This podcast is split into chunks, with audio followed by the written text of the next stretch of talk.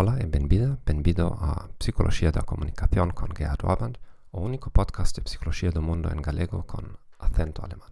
Hoxe falaremos dos objetivos de promoción e dos objetivos de prevención. Como o tema da semana pasada, este tema é relevante se deseja desenvolver unha disciplina para mellorar a súa comunicación. As persoas difiren no seu enfoque mentras perseguen objetivos. En algunas situacións, Pentanse na promoción ou na ganancia.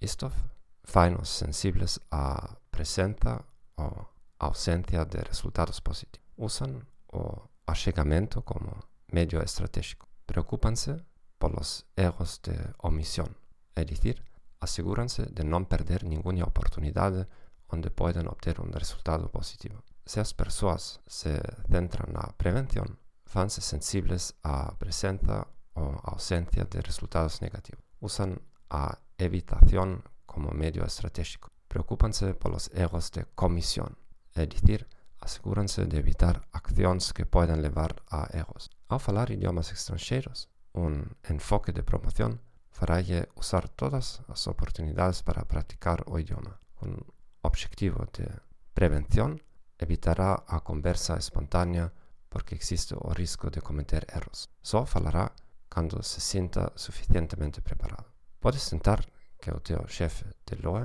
ou podes evitar críticas. Que conclusións podemos sacar da investigación?